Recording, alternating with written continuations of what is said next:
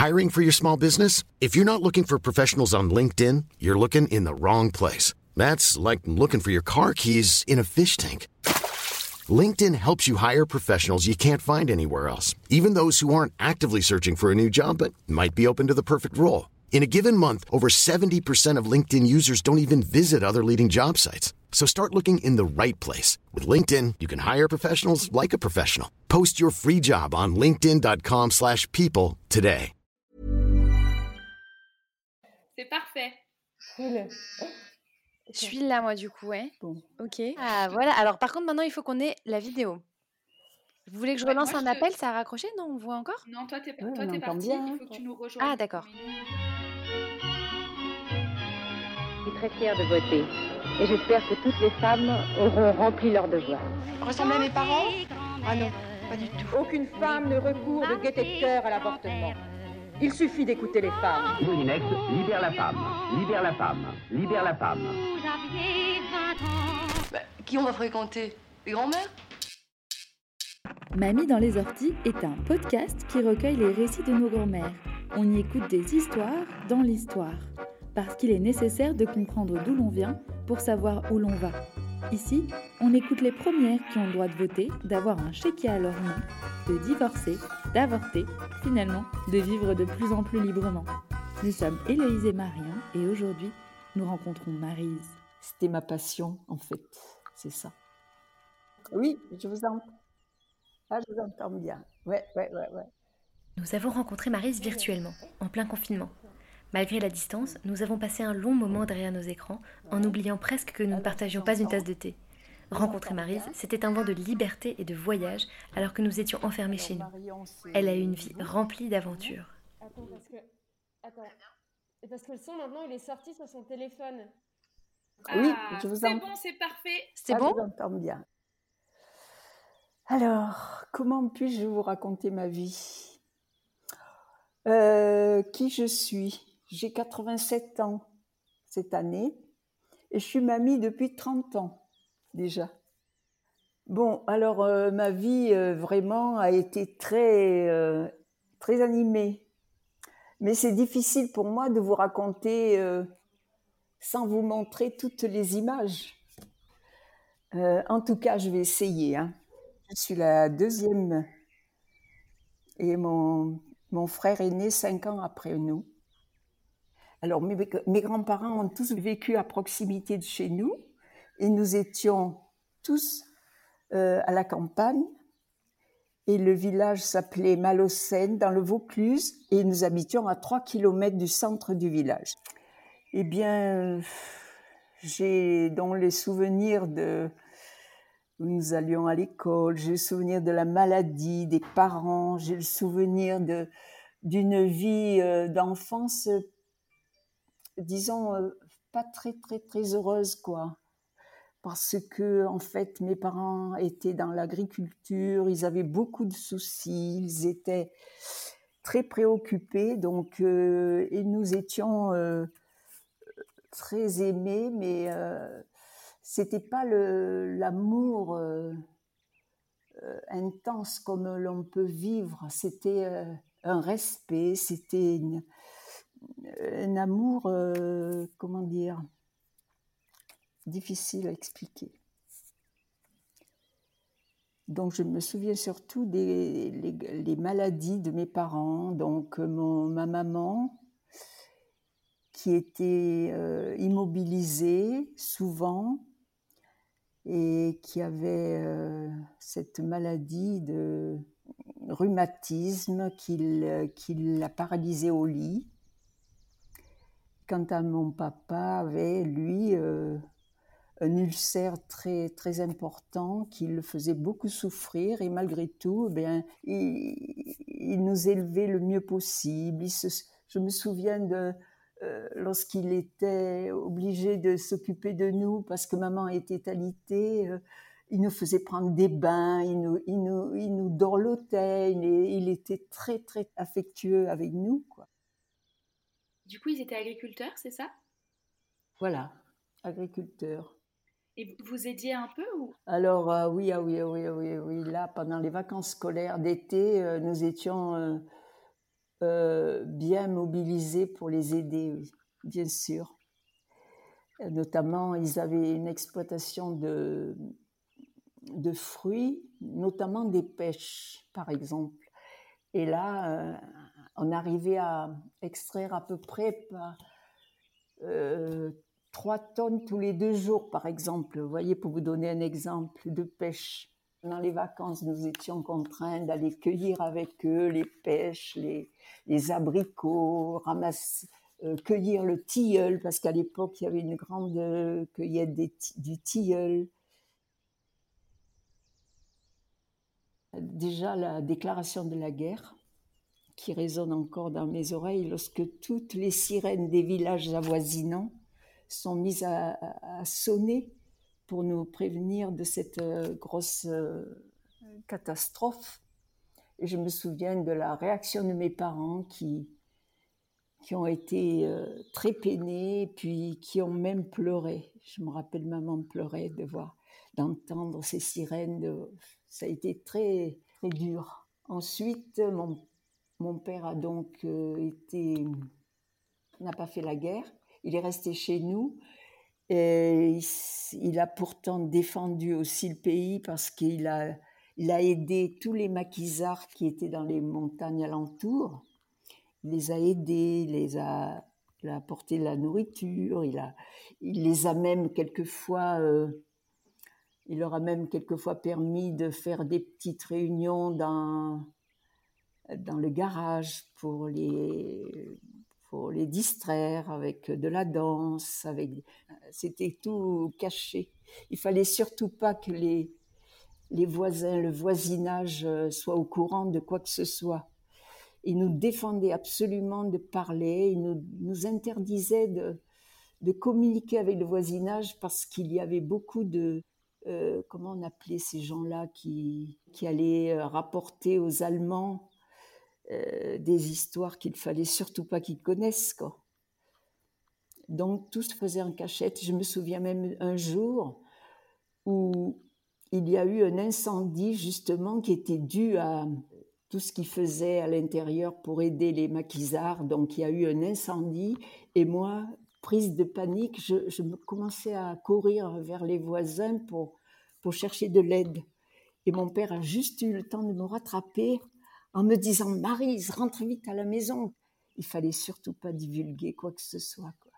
Euh, J'avais un oncle qui habitait justement à l'entrée du village. Je l'ai vu arriver un jour avec une charrette, son cheval, euh, des valises et on lui a dit mais où vas-tu vas-tu? Ah ben, je vais dans la montagne faire quoi? Eh bien je vais me cacher parce que les Allemands vont me alors c'était la catastrophe quoi c'était vraiment très très très triste. Des moments très très difficiles à vivre.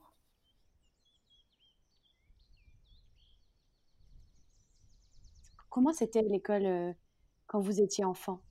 Déjà, nous étions très assidus.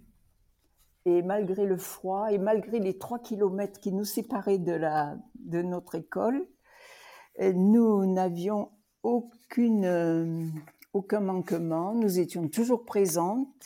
J'aimais l'école, mais c'était pas ma préoccupation. C'était pas ma. Non.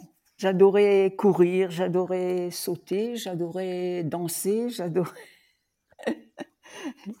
et c'était plutôt voilà faire des farces. Voilà, j'étais plutôt espiègle quoi. Voilà. J'ai rejoint le collège de jeunes filles à Carpentras dans le Vaucluse et j'ai commencé des études commerciales. C'était pas évident non plus. C'était très difficile étant interne de rester comme ça euh, tout le temps euh, sans voir la famille, sans voir. Euh, et c'était pendant la guerre aussi, donc. Il y avait des pressions. C'était, nous étions occupés par les Allemands à l'époque. Et ils avaient réquisitionné la moitié du collège, par exemple. Il y a eu quelquefois des, des petites histoires qui n'ont pas été tellement diffusées parce que c'était pas le moment de diffuser ces, histoires-là parce que les représailles des Allemands risquaient d'être importantes. Par exemple, c'est la première année où ma sœur était au collège et elle était dans la nuit euh, dans un dortoir où elles étaient environ une quinzaine. Et dans la nuit, eh bien, il y a eu une, infiltration des, Allemands. Elles ont eu très peur. Et ça, euh, euh, elles ont été ensuite renvoyées dans leur famille pour euh, digérer la chose et, la directrice de l'école avait prévenu les parents qu'il fallait être très discret et surtout ne pas divulguer cette, euh, cette histoire qui aurait pu dégénérer. Mm. Donc à la suite de ça, ma sœur a été gravement fatiguée, elle a eu des séquelles parce qu'il y a une peur très importante et elle en était restée un peu, comment dire, muette. Vous voyez, qu'il a fallu intervenir pour qu'elle ait des soins parce que ça l'avait vraiment perturbé cette histoire. Je ne sais pas si on peut raconter ces choses-là. Marise a un don pour mettre des images sur ses mots. On se voit dans les champs de Provence à ramasser les pêches avec elle mais on imagine aussi très bien cette scène dans l'Internet des filles qui nous glace le sang. Ses études finies, Marise peut démarrer sa vie professionnelle. Donc je suis arrivée jusqu'à présenter le brevet et à ce moment-là j'ai eu l'opportunité justement de, de, présenter un concours pour euh, rentrer dans l'armée de l'air. Donc, je commence mon engagement dans l'armée de l'air en 1952. Le concours de l'armée de l'air, c'était un concours pour être sténodactylo dans l'armée, c'est ça? Euh, C'était pour être secrétaire sténodactylo. Donc, euh, moi, j'étais recrutée sténodactylo. J'ai fait donc plusieurs euh, bases, on appelle des bases, des bases aériennes. J'ai été recrutée à Aix-en-Provence. Ensuite, j'ai été affectée à Orange la base d'Orange. Ensuite, je suis allée à Paris et puis à Cognac. Enfin, j'ai fait plusieurs, euh, plusieurs villes. J'étais euh, recrutée d'abord au service médical du ministère de l'Air. Et, là, euh, il y avait les visites des appelés un jour, l'adjudant-chef, qui était mon chef de service, avait décidé de me, me bisuter. Il a demandé à tous les appelés qui, qui, étaient euh, appelés à la visite, qui devaient, normalement, ils se présentaient tous en file indienne, à poil, enfin, tout nus, et passer la visite. Sauf que, au lieu de les faire passer dans le couloir normal, il les a fait passer dans mon service, dans mon bureau. Et donc, me voilà devant toute une colonne de, de jeunes complètement dévêtus. Et moi, très surprise de la chose, je prends le premier bouquin que je trouve sous mes yeux, hop, je me cache la vue. Mais on a bien ri avec cette histoire. J'avais tout mon temps pour aller euh, faire pratiquer le sport qui me plaisait, par exemple. Et c'est là qu'a commencé mon, mon aventure un petit peu sportive là-bas. Voilà. Vous aviez jamais fait de sport avant? Si, si, je pratiquais beaucoup, même euh, au collège. Et en fait, je me souviens qu'au collège, j'avais un professeur de gymnastique qui s'était bien intéressé parce que je, lui donnais des, satisfactions. J'étais, toujours prête à, faire des compétitions. J'étais voilà. Surtout que étant interne au collège, je n'aimais pas du tout aller en promenade tous les jeudis à l'époque. Eh bien, j'allais en promenade en rang par deux euh, traverser la ville au pas comme ça, ça me déplaisait énormément. Alors, euh, par contre, j'ai eu l'opportunité de, de m'inscrire dans euh, l'association sportive qui me permettait de m'évader, d'aller au stade au lieu d'aller en promenade. Et ça, à partir de là, tout, tout s'est vraiment déclenché là où j'ai j'ai pu réaliser que le sport était très important pour moi. Voilà, donc on faisait des petites compétitions et là, mon prof euh, euh, qui m'a dit, bien, écoute, si tu veux, pendant les vacances scolaires, est-ce que ça t'intéresserait de présenter un, examen qui te, qui te propulserait euh, prof de, de gym, par exemple? Alors je lui dis oui, bien sûr. Hein. Donc j'ai adhéré à cette idée, puis euh, mes parents aussi d'ailleurs, ils étaient d'accord. Et sauf que j'avais préparé mon trousseau parce qu'on était interne pendant deux mois dans, à Aix-en-Provence pour préparer cet examen. Donc j'avais préparé mon trousseau, tout était fin prêt, jusqu'à ce que mon père ait, été obligé de me dire non, je ne peux pas m'occuper de toi parce que maman est malade et et donc tout s'est annulé. Je n'ai pas pu euh, aller présenter ce concours. La vie, quelquefois, elle vous, vous fait changer de... Mais vous savez, ça n'a pas duré. Hein. J'ai compensé vite fait. Quitter le sud de la France pour aller à Paris, euh, c'était pas trop compliqué? Disons que ça a été compliqué. C'est moi qui ai voulu C'est moi qui ai demandé euh, la mutation. Je m'étais fiancée avec un jeune sergent-chef qui était dans les transmissions d'armée de l'air. Et il est décédé d'un cancer. Et donc, euh, la suite de ça, euh, j'ai été très malheureuse. Donc, j'ai demandé à quitter Orange. J'étais à Orange à l'époque et j'ai demandé ma mutation pour Paris, pour changer vraiment d'atmosphère, d'ambiance et tout et tout. Je me déplaçais en moto à l'époque, je me souviens. Je me souviens même que lorsque je suis arrivée à Paris,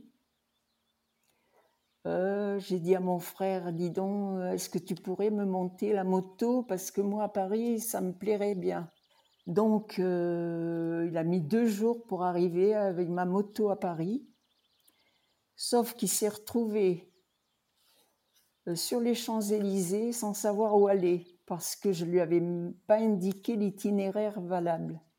Après, j'ai fait la moto à Paris et je me souviens de ma fierté lorsque je passais le poste de police avec ma moto comme ça. Ah, c'était des aventures. non. Vraiment, vraiment. Oui, oui. Euh, la vie à Paris, oh là, c'était merveilleux. C'était merveilleux. Euh, au début, euh, ben, voilà, on allait à la piscine. On allait à la piscine Molitor toutes les semaines. On y allait très souvent. On faisait du patin à glace, de la course à pied le matin de bonne heure. Et on allait danser aussi on allait en boîte. on, était un groupe de filles très soudées, puis on, avait une vie vraiment un peu décousue parce que comme nous étions logés dans une chambre, en fait, à nos âges, vous voyez, 24, euh, 25 euh, ans, tout ça, c'était dur de vivre cette vie. Et lorsqu'arrivait le soir, eh bien, on se regardait tout ça, tout, tout, puis on se disait alors, et allez, on décidait de partir en boîte, on décidait d'aller au cinéma. On allait aussi beaucoup euh, voir les, les, comment, les comédies musicales, des choses comme ça. On était beaucoup. Euh, on vivait le soir, on vivait la nuit, beaucoup. Je me souviens une fois, dans mon service, là où je travaillais à l'armée, euh, il y a eu la la mise à la retraite de notre général, général Sarro. Et à cette occasion, il y a eu la fête. Et donc, on lui avait offert, je me souviens très bien, un chapeau melon. Et en même temps, voilà pas que j'avais 25 ans à l'époque. Donc, euh, en ce qui me concerne, il m'avait fait la fête aussi. Il m'avait offert un, chapeau des Catherinettes, vous voyez, que l'on met à cette occasion-là et ça, ça, représentait un manège de cœur. J'avais 25 ans et à 25 ans, on fête les, les Catherinettes. À Paris surtout, ça se fête beaucoup. euh, à l'époque, à l'origine, ce sont les couturières, je crois, qui fêtaient ça. Je ne sais pas pour leurs leur 25 ans, lorsqu'elles étaient encore célibataires. Et donc, euh, ils ont voulu, dans mon service, ils ont voulu fêter ça. Tant ici bien qu'après cette fête-là, je me suis retrouvée avec un énorme euh, chapeau ne sachant pas. Alors mes copines m'ont dit Oh là là là là, on va pas en rester là, allez hop, on va partir. Mais elles m'ont obligée à garder le, chapeau sur la tête et à voyager. Et elles m'ont emmenée au Moulin Rouge. Et je me vois toujours en train d'essayer de passer les portes du métro en baissant la tête parce que le chapeau était d'une certaine hauteur. C'était bien. C'était bien de m'emmener comme ça sans me dire où ni comment en métro. Oh, il y avait toutes les danses, les marches, les, les, les, les cha-cha-cha. les, voilà, les rumbas, les, les, tangos, il y avait toutes les danses. On dansait à deux à l'époque, hein. on dansait par deux. On dansait pas individuellement comme maintenant, c'était c'est pas la même chose. Voilà, j'étais donc euh, allée danser au Moulin Rouge avec mes deux camarades deux copines. Et donc, il y a eu à cette occasion euh, un concours, un concours qui réunissait toutes les, jeunes filles qui voulaient, qui se présentaient avec un chapeau sur la tête pour fêter leurs leur, leur 25 ans. Et donc, nous étions une cinquantaine à peu près, je ne sais pas. Il y avait une élection euh, qui nous permettait d'avoir un rang il s'ensuivait donc une, un bal, une danse, et les danseurs s'inscrivaient pour euh, nous, et en nous invitant à, faire une danse, voyez. ils s'inscrivaient sur une petite liste. ils choisissaient leur, leur danseuse, si vous voulez. Et puis, euh, voilà. Donc, euh, à la suite de ça, de cette soirée-là, il y avait un danseur qui, s'était inscrit et le dernier de ces messieurs-là m'avait gentiment demandé de me raccompagner parce qu'il était 2 heures du matin ou je sais pas quelle heure et évidemment les métros n'existaient plus. Euh. Donc j'avais, j'avais accepté. Et il était tout content de me raccompagner, sauf que je me suis retrouvée au vestiaire et je lui ai présenté mes deux camarades qui étaient avec moi pour qu'il les raccompagne en même temps.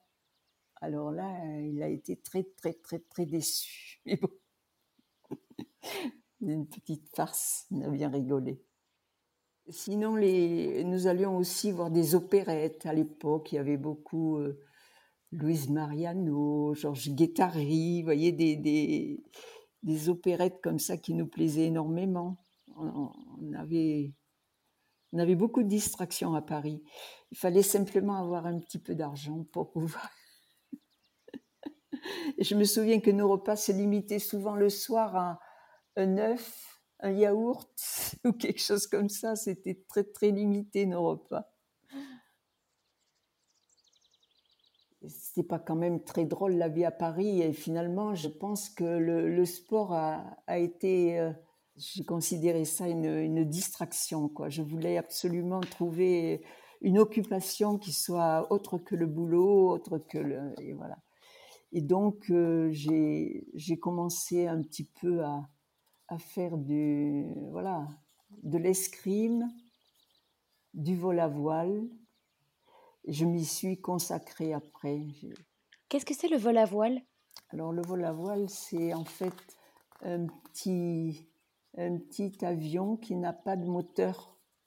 Et donc on arrive à, à évoluer dans l'air grâce à des nuages, grâce à du vol d'ondes, grâce à différentes... il y a différentes possibilités qui nous permettent de nous sustenter, même si le moteur n'est pas là, quoi, même s'il n'y a pas de moteur. Le vol à voile, c'est un peu comme le planeur? Ah ben c'est le planeur en fait, vol à voile il y avait euh, un aéroclub euh, qui, nous, qui nous accueillait.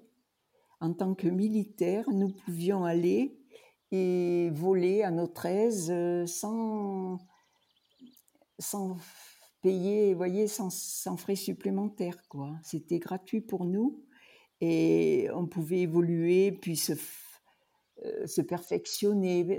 Pour les pilotes, par exemple, souvent venaient pour s'entraîner justement euh, au pilotage. Et, moi, ben, j'ai débuté là sans avoir aucune notion, mais je me suis aperçue vite que c'était vraiment très, très, très intéressant. On éprouvait beaucoup d'émotions. Mais bon, il fallait, il fallait avoir le courage au départ parce que c'était pas toujours Enfin, euh, j'ai pas, pas eu beaucoup de, copines qui ont voulu m'accompagner. Hein. Elles étaient plutôt prudentes et puis non, n'ont pas voulu. Donc j'étais toute seule et j'ai, je me suis quand même euh, débrouillée. Il devait pas y avoir beaucoup de femmes quand même qui faisaient ça, non? Alors, justement, je, justement, à ce propos-là, l'autre jour, je regardais le, une, j'avais fait un stage à Saint-Auban-sur-Durance. Euh, et nous étions 35. Je comptais sur la photo, nous étions 35. Et il y avait quatre femmes parmi, nous. Il y avait quatre femmes. C'était vraiment euh, très rare, très rare.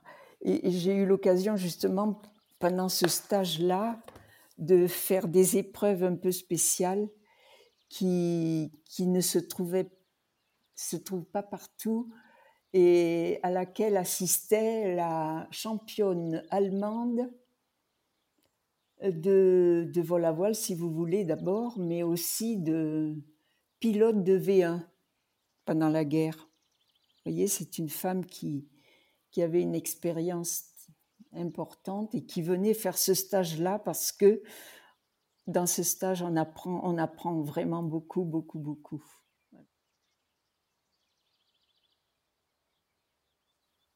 Et donc j'en ai profité. Je me souviens des fois, je regardais le ciel. Ah, aujourd'hui, oh, mais aujourd'hui c'est merveilleux, ça pompe aujourd'hui, oh, c'est merveilleux. Et mon, mon adjudant-chef qui était là et qui m'écoutait, il commençait à dire là, allez, fiche-moi le camp. et je partais. J'avais pour une heure de métro, une heure de, bus, mais ça fait rien, j'y allais. Moi, personnellement, euh, je crois que j'étais prise par cette envie de, euh, de retrouver des émotions, d'avoir des, sensations et de retrouver euh, quelque chose d'inconnu. Voilà, je voulais me retrouver, retrouver des sensations. et j'ai été servie, j'en ai eu beaucoup. Vraiment, vraiment. Alors, par exemple, une autre histoire, tiens, qui m'est arrivée. Je suis partie un jour, je suis arrivée au terrain, j'ai dit à mon moniteur, euh, le temps est bon et tout, je pars. Je décolle, je décolle, je vais faire mon épreuve. Alors il me dit, d'accord, vous avez votre carte euh, La carte, euh... je dis non. Allez, fiche-moi le camp, décoller. et je suis partie et j'ai pu faire mes 50 kilomètres et me poser où? Pas loin de, d'un village, même dans le village pratiquement, euh, au moment où il y avait la sortie des classes, la sortie des classes, des écoles. Alors là, l'invasion, je revois toujours toutes ces élèves qui arrivaient sur mon planeur, qui voulaient tous toucher, qui, oh c'était, c'était un moment euh, épouvantable. Surtout qu'il y avait du vent, il fallait que je tienne l'aile d'un côté, que je, les écarte de l'autre. Ils voulaient tout savoir et puis ah, c'était une aventure. Et puis lorsque j'ai pu réaliser les cinq heures de vol sans descendre euh, de mon planeur et que j'ai pu y arriver, quand je me suis posée, j'étais tellement, j'avais tellement été crispée, je m'étais pas rendu compte que lorsque j'ai posé le pied à terre, eh ben, j'ai pas pu rester debout, j'ai dû m'allonger, j'avais mal partout. J'en faisais une fois par semaine et quelquefois deux lorsque j'avais du temps disponible. Entre midi et deux heures, je pouvais pratiquer l'escrime. On avait un, un maître d'armes qui venait de l'extérieur pour nous enseigner, pour nous faire pratiquer et puis surtout nous préparer pour des compétitions dans l'armée de l'air. Donc, euh, euh, on y allait très souvent. Moi, j'allais souvent pratiquer entre midi et deux heures, jusqu'au jour où il me dit, mais écoute, moi, je- j'entraîne l'équipe de France d'escrime à, Paris. Donc, est-ce que ça t'intéresserait de, faire partie de l'équipe? Évidemment, c'était une aventure à vivre, mais sauf que, en ce qui me concerne, euh, j'étais un peu, ça me permet, ça me permettait pas de, de faire ce que j'avais envie. Je voulais, j'étais, on m'obligeait à ce moment-là à respecter les horaires, à faire un entraînement sérieux, à faire, voilà, j'étais pas libre. Donc je l'ai refusé, je l'ai refusé. À partir du moment où j'ai rencontré mon futur mari, eh bien, euh, j'ai eu d'autres ambitions, d'autres idées, d'autres. Et j'ai voulu le rejoindre, donc j'ai quitté Paris, dans le centre de vol à voile où je, où je pratiquais. Et ce qui fait que j'ai. Et puis ensuite, le mariage, et puis ça a été terminé. Pensé, on a passé autre chose. Voilà, on a passé autre chose. Le vol à voile est sans aucun doute la grande aventure de jeunesse de Maryse, qui crée les purs bonheurs et les vrais frissons. Une aventure qui débouche sur de nouvelles découvertes, celles de la vie de famille et du monde de l'entreprise. Au cours de, ce vol à voile là que je pratiquais, j'ai pu faire des épreuves, pouvoir arriver à monter à 3000 mètres d'altitude. Et j'ai réussi avec beaucoup de difficultés, mais j'y suis arrivée. Au départ de ce vol, j'étais tractée par un avion remorqueur. Et nous avons été très, très chahutés. J'avais des différences de, hauteur incroyables. Donc, euh, j'étais très chahutée et inévitablement, j'avais des coups dans mon cockpit qui étaient très exigus. Donc, c'était très inconfort- inconfortable parce que euh, mon planeur montait et descendait encore plus vite que l'avion qui était devant moi. Donc ça me faisait euh, un décalage très important. Et puis, finalement, l'avion m'a lâché. Donc j'ai été lâchée, je me suis retrouvée autonome. Et j'ai pu atteindre comme ça mon objectif. J'ai amorcé des spirales j'ai pu atteindre mon objectif et j'ai gagné donc mes 3000 mètres en hauteur. Évidemment, au bout d'un certain temps, euh, il a fallu que je redescende de mes hauteurs. Donc j'ai poussé sur le, ma- le manche pour commencer la descente. Et je voulais aller, tellement vite que mon, planeur vibrait dans la descente, tellement j'acc- j'accélérais. Bref, je suis arrivée. Alors, pour vous expliquer qu'à la suite de cette épreuve, j'ai pu. On a, euh, chez nous, on dit on, a, on fait un arrosage, c'est-à-dire qu'on fête, on, fête on fait une fête. Et là, j'ai fêté cette, cette victoire des 3000 mètres, là. Et il a été invité à mon arrosage, mon futur mari. Voilà. Et c'est là que je l'ai connu et c'est là que j'ai commencé euh, eh ben, à le connaître plus amplement. Et puis voilà, il, faisait son service militaire. Étant dans l'armée, il travaillait dans un service à proximité du mien. Il était secrétaire dans un pool de où il y avait beaucoup de filles qui travaillaient. Vous voyez? Et donc, c'est une de ces filles qui était ma copine. Et c'est elle qui l'avait invitée à ma fête. C'est par ma, copine que j'ai connu mon futur mari. Et donc ensuite, quand j'allais retrouver ma copine, je le voyais, il était voilà. Et petit à petit, eh bien, nous nous sommes rapprochés. Il avait 23 ans parce qu'il était naturalisé français, il était italien. Donc sa naturalisation française a demandé un peu de temps, donc il a été, il a fait son service militaire un peu plus, âgé que les autres, c'est-à-dire il avait 23 ans. Ensuite, il a été démobilisé et il a quitté Paris pour regagner Cognac, là où il là où il habitait. Et comme il y avait une base aérienne à Cognac, eh bien, j'ai demandé à être mutée à Cognac. Et donc, voilà que j'ai retrouvé donc mon, mon futur mari à Cognac en demandant ma mutation. Et vous n'étiez pas encore mariée quand vous l'avez rejoint à Cognac? Non, non, non, non, non. Ensuite, on a pris un appartement euh, et on s'est mariés en 1960. Et vous êtes tombée amoureuse de lui? Ah oui. Ah oui, oui, oui, oui, oui, je suis tombée amoureuse, bien sûr. Et puis j'ai été bien. Et puis ensuite, on s'est mariés rapidement. Et, et l'année suivante, ma fille est née. Donc, euh, on a fait un mariage très simple, mais, mais on était heureux, heureux, heureux, vraiment, vraiment, vraiment.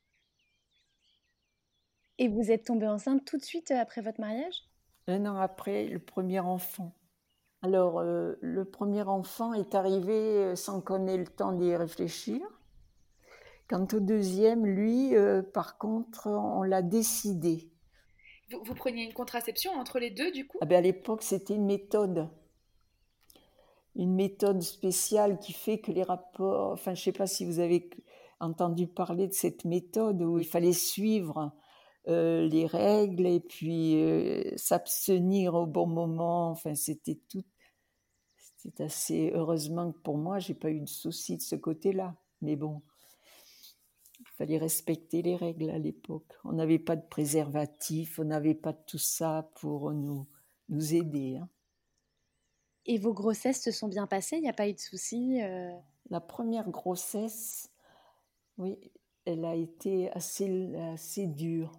Enfin, difficile, non, puisque tout s'est bien passé, sauf l'accouchement qui a duré euh, plus de 24 heures. Et en plus, je me souviens quand même qu'à l'époque, euh, c'était pas aussi moderne que maintenant. Et euh, j'ai dû accoucher dans mon lit parce qu'il n'y avait pas de place disponible dans, le, dans les chambres particulières pour accoucher. Donc j'ai accouché dans mon lit et ça n'a pas été facile du tout, du tout, du tout. Mauvais souvenir.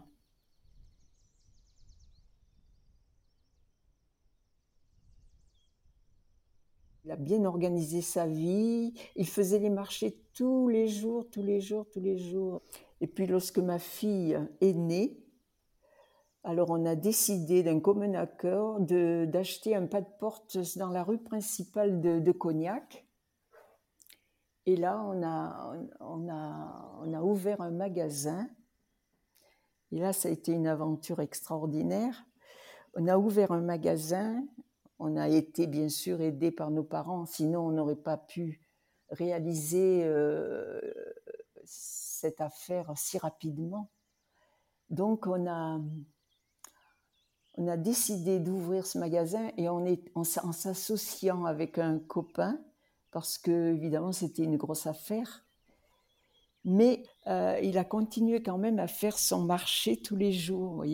On a créé cette ouverture de magasin en décidant ça au mois d'avril et nous nous avons fait l'ouverture à la fin de l'année en vendant des jouets pour la Noël.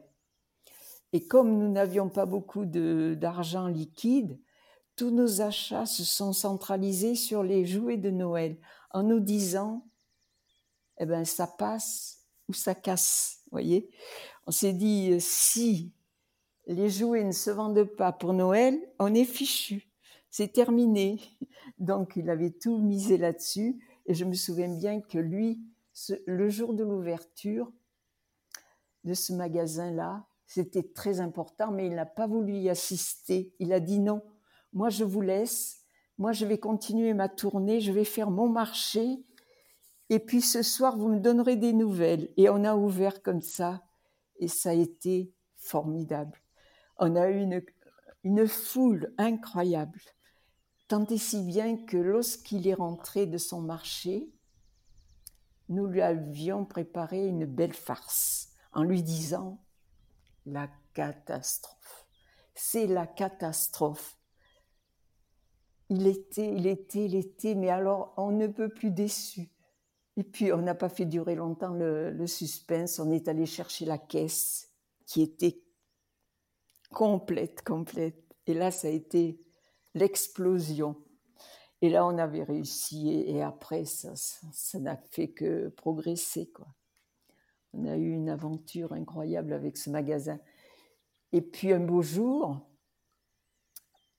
mon mari a décidé qu'en fait, ben, il, arrivait au bout de son... Il savait tout, il avait... Euh, non, il fallait changer. Donc, automatiquement, il cherchait la solution. Il a trouvé. Lorsque les représentants qui le visitaient lui disaient oh, la belle vie que j'ai, moi, représentant, je visite toute la région du Sud, toutes les... et on a une belle vie. Quand on est représentant, on a une belle vie. Il y a cru. Et donc, un beau jour, il a dit à son associé, allez, on vend nos parts, on te vend nos parts, et nous partons sur la route, représentants. Et on a quitté le magasin, on a tout quitté, et nous sommes partis en caravane. Et nous, nous sommes partis en caravane, visiter nos... Il avait créé sa tournée, une tournée euh, petit à petit qui a grandi, grandi, grandi, dans les librairies, dans le bazar. Et, nous vivions six mois de l'année en caravane. On a été les premiers dans le. Il n'y avait pas à ce moment-là de camping. On, on, pouvait euh, camper n'importe où, voyez.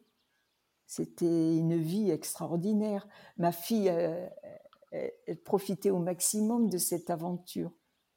C'était merveilleux. Sauf qu'à un moment donné, elle a eu six ans, il a fallu, il a fallu sédentariser. Et là, on, avait un collègue, on avait un, client qui habitait en Haute-Savoie et qui laissait son affaire. Et c'était une affaire de bazar. On revenait dans le bazar. Et donc, euh, il nous a proposé de, nous la vendre. Et voilà, on a accepté, on a quitté la représentation et nous sommes redevenus des sédentaires avec des, camions. Euh, il, a créé trois tournées quotidiennes avec des camions un camion magasin et deux autres qui, qui devaient déballer tous les jours. Et ça a duré quelques temps. Et puis ensuite, on a acheté un magasin, on a acheté les murs d'un magasin à Annecy. Et là, c'était du sérieux. là, ça nous a demandé vraiment beaucoup, beaucoup, beaucoup, beaucoup de travail.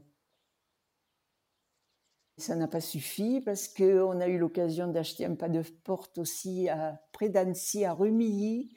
Et donc, on commençait à avoir euh, peu de temps de loisirs. Tout était mobilisé pour le travail, tout était intense.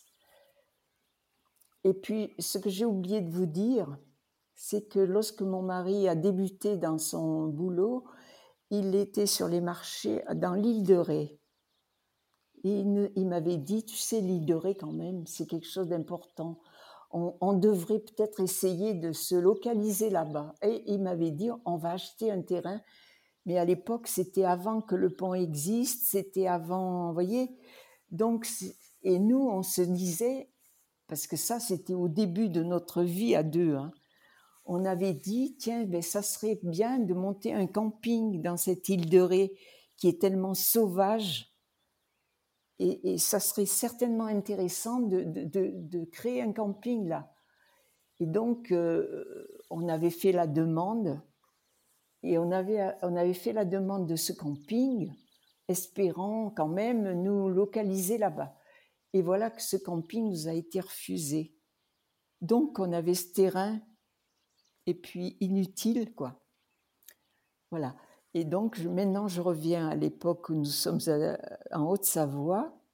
Et là, on reçoit un coup de fil nous indiquant que la création d'un camping dans l'île de Ré serait la bienvenue.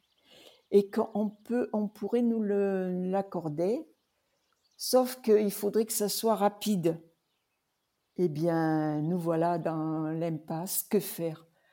Avec d'autres affaires là qui, nous mobilisaient jour et nuit pratiquement. Et on nous demande de créer ce camping à 600 km de chez nous. Mais oui, on va le faire. Et on l'a fait. Et on l'a fait en faisant les allers-retours 600 km euh, pendant six mois de, cette année, puis en se débrouillant de tenir des deux côtés, c'était très dur, très dur. Mais on a réussi. Et ce camping a bien fonctionné, mais vraiment bien fonctionné. Et tellement bien que, au bout de quelques temps, on s'est dit, mais voilà, euh, les enfants avaient grandi, euh, ils pouvaient nous apporter de l'aide et tout. Euh, qu'est-ce qu'il faut faire? Ce camping, il faut le développer maintenant parce que le pont va être construit. On a, on a fait un vote dans la famille. Qui est pour, qui est contre Aller vivre à l'île de Ré définitivement et puis euh, vendre toute notre affaire. Alors, imaginez-vous que ce vote, ben, n'a pas eu de succès. Hein. Négatif. Les enfants ont voulu revenir en Haute-Savoie parce qu'ils avaient tous leurs copains. Pour eux, c'était la Haute-Savoie et pas l'île de Ré. Donc, c'est là qu'on a vendu l'île de Ré. On a, on a acheté un, hôtel là au bord du lac, à côté d'Annecy, là, qui a très, très, très, très bien marché. Et que nous avons, à ce moment-là, on a commencé à, à, nous relâcher un peu, on a commencé à, à prendre du bon temps, et puis on, on a délégué nos enfants qui ont pris la suite, et voilà.